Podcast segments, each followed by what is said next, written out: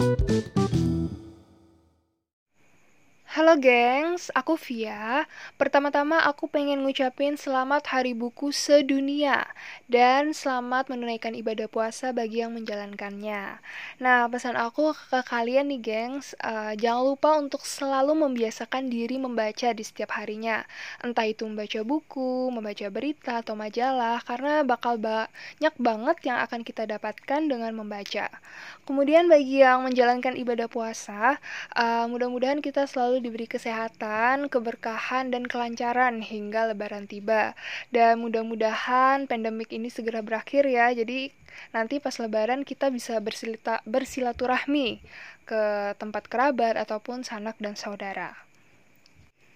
Nah, uh, kali ini aku pengen nge-review suatu buku yang sangat mencerminkan diriku sendiri yaitu seorang fresh graduate yang dilema terhadap berbagai pilihan nih. Wah, apa ya kira-kira? Nah, uh, buku ini berjudul Mantra Kehidupan, sebuah refleksi melewati Fresh Graduate Syndrome and Quarter Life Crisis oleh Agung Setio Wibowo.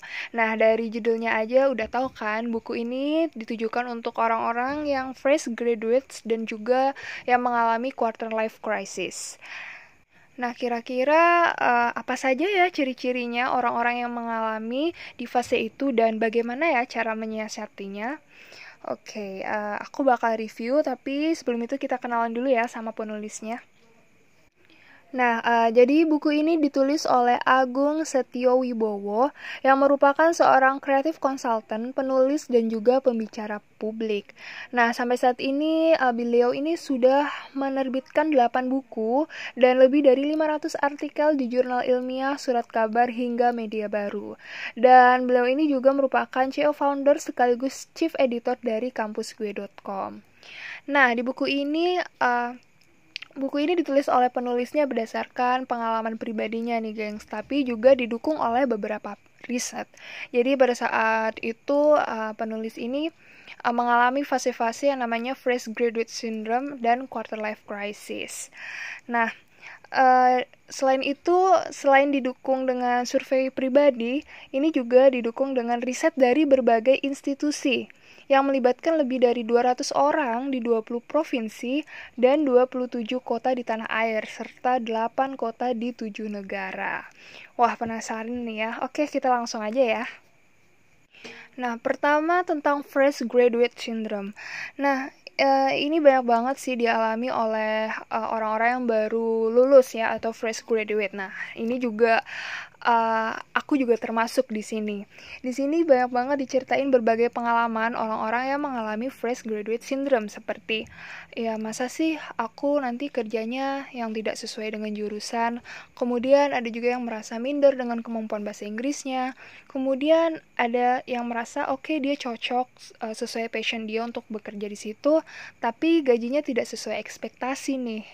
Dan ada lagi nih yang galau apa menikah dulu ya seperti itu dan saking galaunya nih ada juga yang memilih untuk gap year alias ya satu tahun itu dihabiskan untuk traveling nah nah inilah uh, kegalauan inilah ya yang dialami oleh para sarjana baru ini adalah memutuskan pilihan-pilihan hidup di awal karir yang disebut dengan fresh graduate syndrome.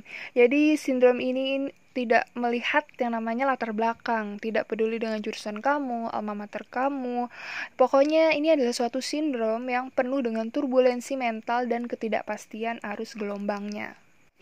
Walaupun begitu, tapi tidak semua fresh graduate ya mengalami uh, fresh graduate syndrome. Tapi jujur aja, aku adalah salah satunya. Seperti itu. Apalagi sekarang nih di tengah pandemik ya. Wah, semakin menjadi-jadilah itu fresh graduate fresh graduate syndrome aku. Oke, okay, next kita bahas tentang Oke, okay, kita bahas tentang quarter life crisis. Nah, di sini nih yang pertama masalah pekerjaan. Nah, kira-kira uh, lulus nanti uh, atau dengan kondisi saat ini lebih baik menjadi pengusaha atau karyawan ya. Nah, sebenarnya dua-duanya sama-sama baik gitu kan. Uh, dua-duanya juga sama-sama saling melengkapi, kemudian saling bersinergi. Kalau misalnya semua jadi pengusaha, siapa yang akan jadi karyawan gitu ya. Kalau misalnya semuanya jadi karyawan, nanti siapa yang akan memperkerjakan mereka kalau nggak ada pengusaha gitu. Uh, ber berbicara tentang hal itu, uh, Robert Kiyosaki uh, yang terkenal dengan bukunya, salah satu bukunya yang berjudul Rich Dad's Cash Flow Quadrant Guide to Financial Freedom, membagi empat kelompok manusia dalam mendapatkan pemasukan yaitu pegawai, pekerja lepas atau self-employed atau freelancer, pemilik bisnis, dan penanam modal atau investor. Nah, uh, untuk pemilik bisnis dan investor ini berada di kuadran kanan, yang mana suatu kuadran yang memutar 90% cash flow di lapangan, tapi hanya dikuasai oleh sekitar 10% manusia. Nah, sementara itu, sementara itu kuadran di kuadran kiri itu sebaliknya, yaitu seorang pegawai dan pekerja lepas ya di sini. Uh, ia diperebutkan sekitar 90% penduduk di muka bumi, tapi uang yang berputar hanya sekitar 10%. Nah, jadi kira-kira kamu mau di kuadran mana nih? Di kuadran kanan atau kuadran kiri? Kalau aku sih pengennya di kuadran kanan ya, menjadi pemilik bisnis ataupun menjadi investor. Tapi menurut aku kayaknya lebih enak investor. Ya mudah-mudahan itu bisa bertahap lah ya untuk menjadi investor suatu saat nanti. Nah, uh, kemudian ada lagi nih, kira-kira ambil S2 nggak ya?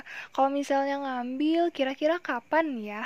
Nah, itu sebenarnya yang menentukan uh, ya kamu ya, dan itu juga nggak sembarangan dalam menentukan hal, banyak banget yang dipertimbangkan seperti uh, kondisi finansialnya, kemudian apakah ini benar-benar bisa mendongkrak uh, karir ke depannya seperti itu.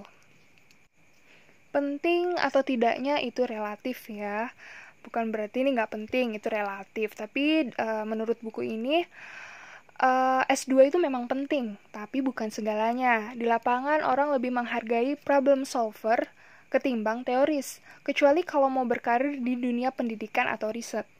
Dengan demikian, orang yang berpengalaman lebih diperhitungkan dan dihargai daripada yang hanya jago beretorika. Jadi, pikir-pikir lagi kalau misalnya pengen lanjut studi ya. Oke, lanjut. Nah, uh, tapi ada juga loh fresh graduate yang ngambil suatu keputusan yang anti mainstream gitu ya itu gap year. Karena memang sebenarnya gap year ini banyak banget ya uh, fungsinya. Terutama dalam mencari penjatian diri. Apalagi dalam gap year kita bisa melakukan apa pun yang kita inginkan. Mau traveling mau doing volunteer dan segala macam yang pengen kita uh, lakukan. Karena uh, menurut buku ini gap year itu merupakan salah satu fase kehidupan yang belum tentu dilalui oleh setiap orang nih. Ini cocok uh, buat kamu yang belum yakin mau kuliah di jurusan apa atau masih ragu dengan pilihan profesi apa. Di luar itu, ini merupakan masa terbaik untuk menenangkan diri, berkumpul bersama keluarga, mencoba hal-hal baru, menjadi sukarelawan di bidang yang kita minati dan merenungkan cetak biru kehidupan sendiri. Iya bener banget, apalagi nanti kalau misalnya kita udah bekerja, bakal susah banget nih ya untuk punya waktu yang agak uh, panjang untuk mengembangkan diri atau melakukan hal-hal yang kita suka gitu. Tapi di tengah pandemik kali ini, inilah kesempatannya. Kesempatan buat yang mungkin yang sudah bekerja belum sempat untuk melakukan hobi atau doing something ya, inilah waktunya. Nah, jadi uh, definisi quarter life crisis atau krisis seperempat baya itu sebenarnya apa sih? Sebenarnya tidak punya definisi tunggal ya, nggak ada definisi khusus. Karena banyak banget pakar yang memiliki argumennya masing-masing nih. Namun, uh, menurut buku ini ya, uh, quarter life crisis itu merupakan suatu fase kehidupan yang dialami oleh orang-orang berusia 20-an hingga 30-an, di mana mereka mulai meragukan, mempertanyakan, hingga mencari identitas diri sebagai sebagai uh, pertanda stres menuju titik dewasa. Nah, uh, dalam perspektif ilmu psikologi nih, quarter life crisis itu biasanya dikaitkan dengan konsep emerging adulthood, Jadi suatu masa perkembangan seseorang setelah melewati masa remaja hingga sebelum dewasa awal. Suatu fase kehidupan yang membuat banyak individu terbebani dengan rencana-rencana masa depan. Suatu masa transisi, menu, transisi maksudnya menuju kematangan diri yang menurut uh, buku ini tuh ada beberapa ciri-cirinya gitu. Dan contoh-contohnya yang tadi udah aku sebutin ya, berbagai macam kegalauan itu. Ya jujur aja lagi aku sedang berada di sini, fresh graduate syndrome dan juga quarter life crisis. Wah, kompleks banget nih. Nah, setelah kita tahu nih ya uh, ciri-cirinya, tanda tandanya dan contoh-contoh uh, orang yang mengalami itu apa, kita harus tahu gimana cara menyiasatinya, ya. Ini kalau aku lihat sih tidak tidak apa ya, tidak seutuhnya menyelesaikan, tapi setidaknya hampir mendekati dengan penyelesaian. Ya, mudah-mudahan ngerti ya. Oke, jadi yang pertama itu di sini disebutnya mantra kehidupan. Jadi di sini aku nggak sebutin semua mantra ya, yang menurut aku penting aja. Yang pertama kenali diri sendiri. Ya, ini penting banget untuk mengenali diri sendiri biar kita tahu nih ya apa strength kita, weakness kita apa. Jadi kalau misalnya kalian nggak tahu tuh, kalian uh, pernah nggak sih coba tes MBTI? Itu tes personality. Jadi di, di sana tuh ada 16 personalities dan sebenarnya kalian bisa cek personality kalian free di Google. Nah, setelah itu uh, kalian pernah nggak sih coba tes sidik jari? Nah, kalau aku pernah melalui Steven waktu itu, walaupun memang itu tidak menjamin ya, tapi at least kita tahulah gitu diri kita, uh, walaupun tidak terlalu mengenal dengan baik gitu ya. Kenapa kita harus tahu dengan diri kita sendiri? Karena uh, rendahnya kesadaran untuk mengenali diri sendiri itu membuat individu kesulitan untuk bisa hidup lebih bermakna. Wow, jadi uh, fenomena salah jurusan dan ketidakbahagiaan dengan pekerjaan yang dimiliki itu merupakan imbas dari rendahnya pengenalan seseorang terhadap diri sendiri, kayak gitu. Jadi di sini ada beberapa pertanyaan yang mengetes apakah kamu mengenal dengan diri kamu sendiri ya, yaitu uh, siapa sih aku, apa yang kamu inginkan, uh, kenapa aku di sini dan apa tujuan hidup kamu. Kalau misalnya kalian bisa jawab itu semua, selamat kalian sudah mengenal lebih dekat tentang diri kalian. Tapi kalau yang belum, nah kalian harus mengenal ya diri kalian itu. Nah, jadi tadi aku sebutin ada tujuan hidup ya. Kalau sebagai umat muslim tujuan hidup kita ya yang yang aku tahu kebetulan aku juga muslim itu beribadah kepada Allah dan juga menjadi khalifah di muka bumi ya biar bisa bermanfaat bagi orang lain. Nah, di sini di sini tujuan hidup yang aku tangkap sih uh, kita itu jadi apa? Uh, maksudnya kita itu akan lebih banyak memberikan manfaat saat kita jadi apa? Kayak gitu ya. Nah, di sini disebutkan bahwa metode yang membantu untuk menentukan tujuan hidup kita ini adalah ada beberapa uh, faktor gitu ya ada beberapa kelompok maksudnya. Jadi di sini ada sesuatu yang kalian sukai tapi kalian uh, juga dibutuhkan dunia itu namanya misi. Kalau sesuatu yang kalian dibutuhkan dunia dan kalian dibayar itu namanya vokasi. Kalau misalnya kalian dibayar tapi kalian terampil itu namanya profesi. Tapi kalau kalian terampil dan kalian suka itu namanya passion. Dan gabungan semua itu antara kalian suka, kemudian kalian dibutuhkan di dunia, kemudian kalian dibayar dan kalian terampil, itulah yang namanya tujuan hidup. Ayo, kira-kira apa ya tujuan hidup kamu? Aku juga jujurnya masih bingung sih, masih mencari-cari ya kira-kira apa sih tujuan hidup aku. Nah, kemudian mantra berikutnya, jangan membandingkan. Nah, suka banget nih ya, kita membandingkan diri kita sama orang lain. Ya, uh, rumput tetangga itu emang terlihat lebih hijau padahal sebenarnya enggak mungkin aja itu diedit nah uh, jadi di sini apalagi sekarang sosial media sangat uh, sangat melekat lah ya di kehidupan kita sehari-hari dan kita lihat banyak banget orang yang suka self promotion kayak ngasih tahu ini aku udah traveling ke sini, ini aku udah dapat achievement ini, awards ini kayak gitu dan itu membuat kita membandingkan diri dan timbul rasa iri. Bener nggak? Itu bakal menimbulkan suatu penyakit ya. Penyakit iri tadi dan itu sangat enggak enak, gengs. Ketahuilah bahwasanya kalian itu unik.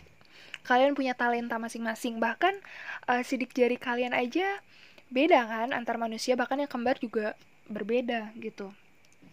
Nah, jadi caranya nih gimana biar kita tidak membandingkan diri sendiri? Yang pertama adalah manajemen sosial media. Eh, ya, penting banget karena itu udah melekat banget kan di kehidupan kita. Uh, Oke, okay, nggak semuanya memang berdampak negatif. Ada juga memang beberapa konten yang bisa memotivasi kita. Nah, di sinilah peran pengendalian kita atau manajemen kita terhadap sosial media, media itu diperlukan agar kita tidak terlalu banyak memperbandingkan diri sendiri. Kemudian yang kedua adalah bersyukur. Ya, pasti ya, bersyukur. Lihat ke bawah gitu kan. Banyak orang yang tidak seberuntung kamu gitu. Jangan selalu lihat ke atas gitu. Boleh sih lihat ke atas untuk motivasi diri, tapi jangan kayak apa ya, jangan membuat uh, kalian menjadi tidak bersyukur dan merasa remah-remah gitu. Seringkali seperti itu kan sama aku juga gitu. Oke okay, next uh, mantranya itu terdengar sedikit klise yaitu ikuti kata hati. Nah uh, jadi di sini ada diceritakan berbagai macam pengalaman seperti pengalaman yang dialami oleh Steve Jobs yang dulu dia drop out dari perkuliahan karena dia merasa bahwa dia tidak tahu tujuan hidup dia gitu. Apakah kuliah ini bisa menjamin kayak gitu. Dan dengan cara dia drop out juga dia bisa di, apa ya menghindari pelajaran-pelajaran yang dia tidak tertarik gitu untuk apa mempelajari sesuatu yang dia itu aja tidak tertarik gitu ya Nah, di sini juga diberi contoh uh, Pak SBY, presiden kita waktu itu juga berani untuk resign sebagai menteri koordinator bidang politik dan keamanan di zamannya Presiden Megawati Soekarno Putri.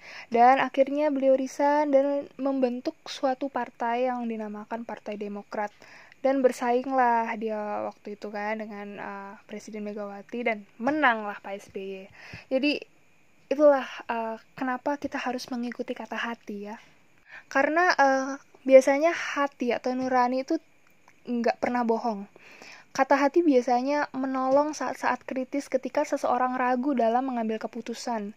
Sebuah momen ketika akal pikiran atau logika matematika dikalahkan oleh rasa. Wah, bener sih bener. Nah, uh, di sini juga ada satu statement yang aku suka. Pada akhirnya, cepat atau lambat, masing-masing kita akan tersadar bahwa hidup bukanlah hitam dan putih. Jadi, hanya karena kamu berbeda dengan orang lain, bukan berarti kamu benar dan orang lain salah. Begitupun sebaliknya.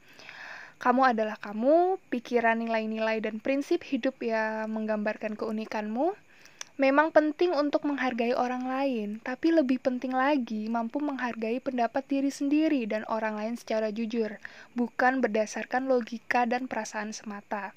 Jadi, ketika ada rencana apa pun, laksanakan. Ketika ada mimpi apa pun, kejarlah. Ketika memiliki argumen apa pun, kelontarkanlah, ikuti kata hatimu. Luar biasa, benar. Wow, takjub nih aku dengarnya. Kemudian mantra terakhir yang ingin aku bahas yaitu jadilah diri sendiri. Kalau kata penyair Amerika Serikat, Ralph Waldo Emerson sih begini ya, to be yourself in a world that is constantly trying to make you something else is the greatest accomplishment. Intinya sih kalau kamu tidak menjadi diri sendiri, ya tidak akan pernah bisa membuat perbedaan. Kalau kamu menjadi mediocre seperti orang kebanyakan, tidak pernah ada pencapaian besar yang akan kamu raih.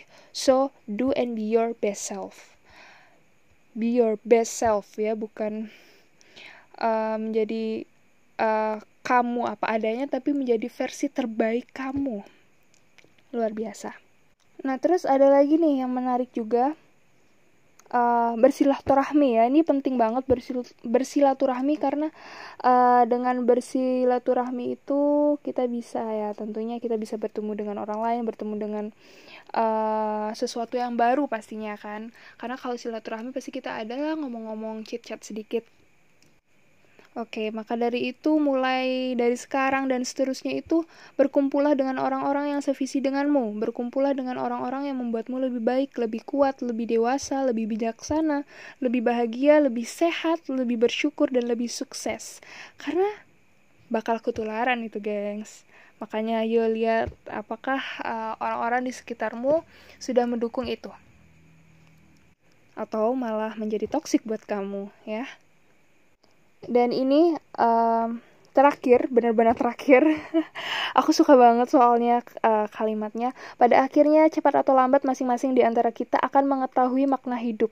Turbulensi emosi labilnya mental dan rapuhnya batin yang dimulai dari fresh graduate uh, hingga krisis seperempat bayam menjadikan hidup makin kaya makin berwarna.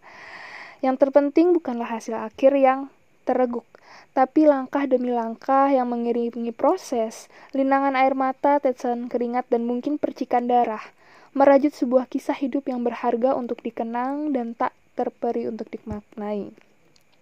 Menemukan apa yang sebenarnya kita inginkan dalam hidup sejalan dengan proses mengenali diri sendiri. Oleh karenanya, ia bersifat dinamis, bergantung pada bagaimana kita menyikapi segala kejadian yang kita hadapi, orang-orang yang kita temui, hingga hambatan-hambatan yang kita temui. Nah, itu dia. Karena hidup adalah memilih, tapi untuk dapat memilih dengan baik kita harus tahu siapa diri kita, untuk apa kita hidup, ke mana kita ingin pergi, dan mengapa kita ingin sampai di sana. Oke, okay, sekian uh, buku reviewnya ya, review booknya. Ini memang panjang banget dalam uh, review kali ini karena jujur aja Aku seneng banget sama bukunya, benar-benar mencerminkan keadaan aku saat ini. Mohon maaf kalau memang ada kata-kata yang salah atau kepanjangan. aku harap kalian juga bisa dapat ilmunya dari aku mereview buku ini. Oke, okay, uh, aku pikir kalian perlu baca buat terutama buat kalian yang first graduate syndrome yang merasa saat ini tengah uh, berada di fase itu atau mungkin quarter life crisis ya karena memang benar-benar apa ya membuka uh, pikiran dan juga membuka perspektif yang berbeda. Oke, sekian, terima kasih dan bye.